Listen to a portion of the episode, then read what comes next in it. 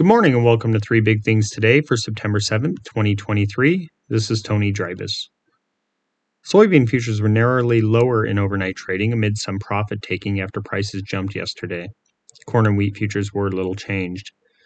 Beans rose double digits yesterday, leading some investors who were long the market or had bet on higher prices to sell contracts and liquidate their positions on uncertainty over the size of the crop. The growing season started strong, with some crop watchers forecasting robust yields early, but extremely hot and dry weather in August, August likely curbed production in several states. The U.S. Department of Agriculture in early August had forecast soybean output at 4.21 billion bushels on yield of 50.9 bushels an acre. Later in the month, however, participants on the Pro Farmer Crop Tour projected production at 4.11 billion bushels on yield of 49.7 bushels an acre. Those on the tour said they saw signs that the hot, dry weather in August, when temperatures reached into the triple digits and rain was scarce, led to decreased yields in several states, including Iowa and Nebraska. Fundamentally, not much has changed. Little or no rain has fallen in much of the Corn Belt in the past week, likely causing further crop deterioration as harvest approaches, according to the National Weather Service's precipitation page. A large chunk of the Midwest, stretching from central Nebraska into Ohio has seen little rain in the past seven days. Soybean futures for November delivery fell 5 cents to 13.71 and a quarter a bushel overnight on the Chicago Board of Trade.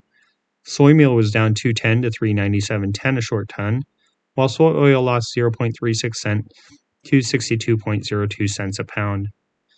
Corn for December delivery rose a tick to 486 a bushel, and wheat futures for, were unchanged at 609 a bushel in Kansas City futures fell two and three fourths cents to seven forty six and three fourths a bushel. Broiler placements were modestly lower year over year in the week that ended on September 2nd, according to data from the USDA. U.S. growers, pl- growers placed 189.6 million chicks for meat production, down 2% from the same week last year. Since the first full week of the year, placements are now at 6.56 billion, little change from the same time frame a year ago. Hatcheries set 239 million eggs in incubators last week, down 1% year over year, the USDA said. Hatchability was at 80.2%. Georgia again led the nation in placements with 27.7 million, followed by Alabama at 24.2 million and Arkansas at 20.8 million, government data show. In weather, extreme temperatures are forecast for much of Oklahoma and North Texas this afternoon, where heat indexes will range from 105 to 110 degrees Fahrenheit, according to the National Weather Service. Heat advisories will be in effect in the area from 1 p.m. to 7 p.m. Values in the Texas Panhandle will top out at about 107 degrees today.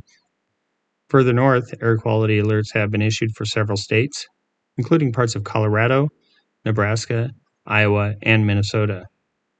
Alerts will remain in effect in northern Iowa and western Minnesota until 9 a.m.